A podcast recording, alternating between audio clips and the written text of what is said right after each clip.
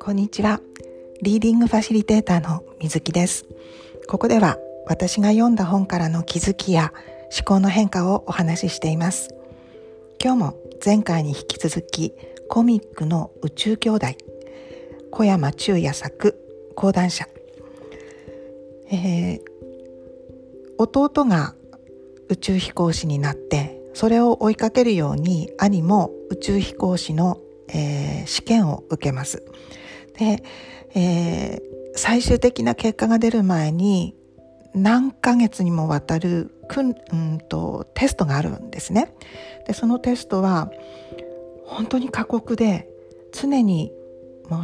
人としての本質を試されるような、そんなあの厳しいテストなんですけれど、これはあの宇宙飛行士が閉ざされた空間の中で何ヶ月も共同生活をしなければならなかったり、あとはうーん想定してないアクシデントに見舞われた時に、それをリカバリーする力を持っていなければならなかったりするわけですよね。でそのためのうーん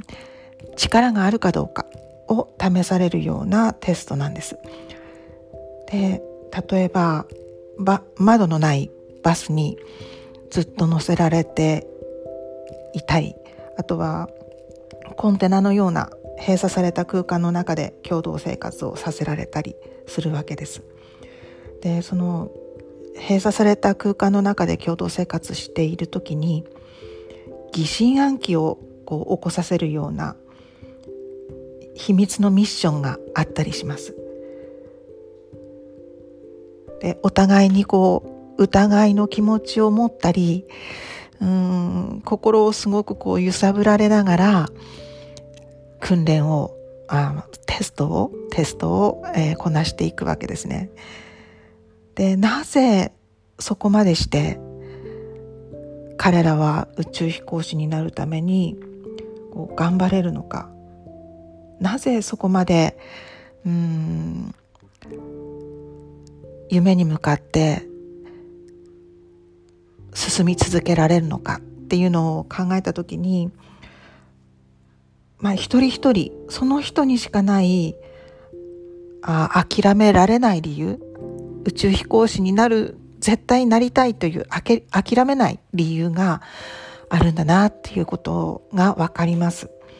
そのことについても一人一人、あのー、細かに描写がされているので、あのー、とても面白いなと思いました。で、その諦めない理由は、まあ、過去の自分を克服したいなっていうことだったり、まあ、誰かのためにこう自分がミッションを成し遂げることってメッセージを伝えたいなっていう強い思いがあったり、あとはうん家族の絆を取り戻したかったり、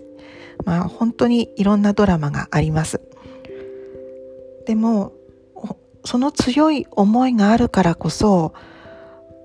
この訓練に耐えていけるんだなっていうのを、えー、じゅっかんまで読んで思いました。その人にしかない夢を諦めない理由、それが私たちが前に進んでいく原動力になるんじゃないかなっていうふうに思っています。ではまた。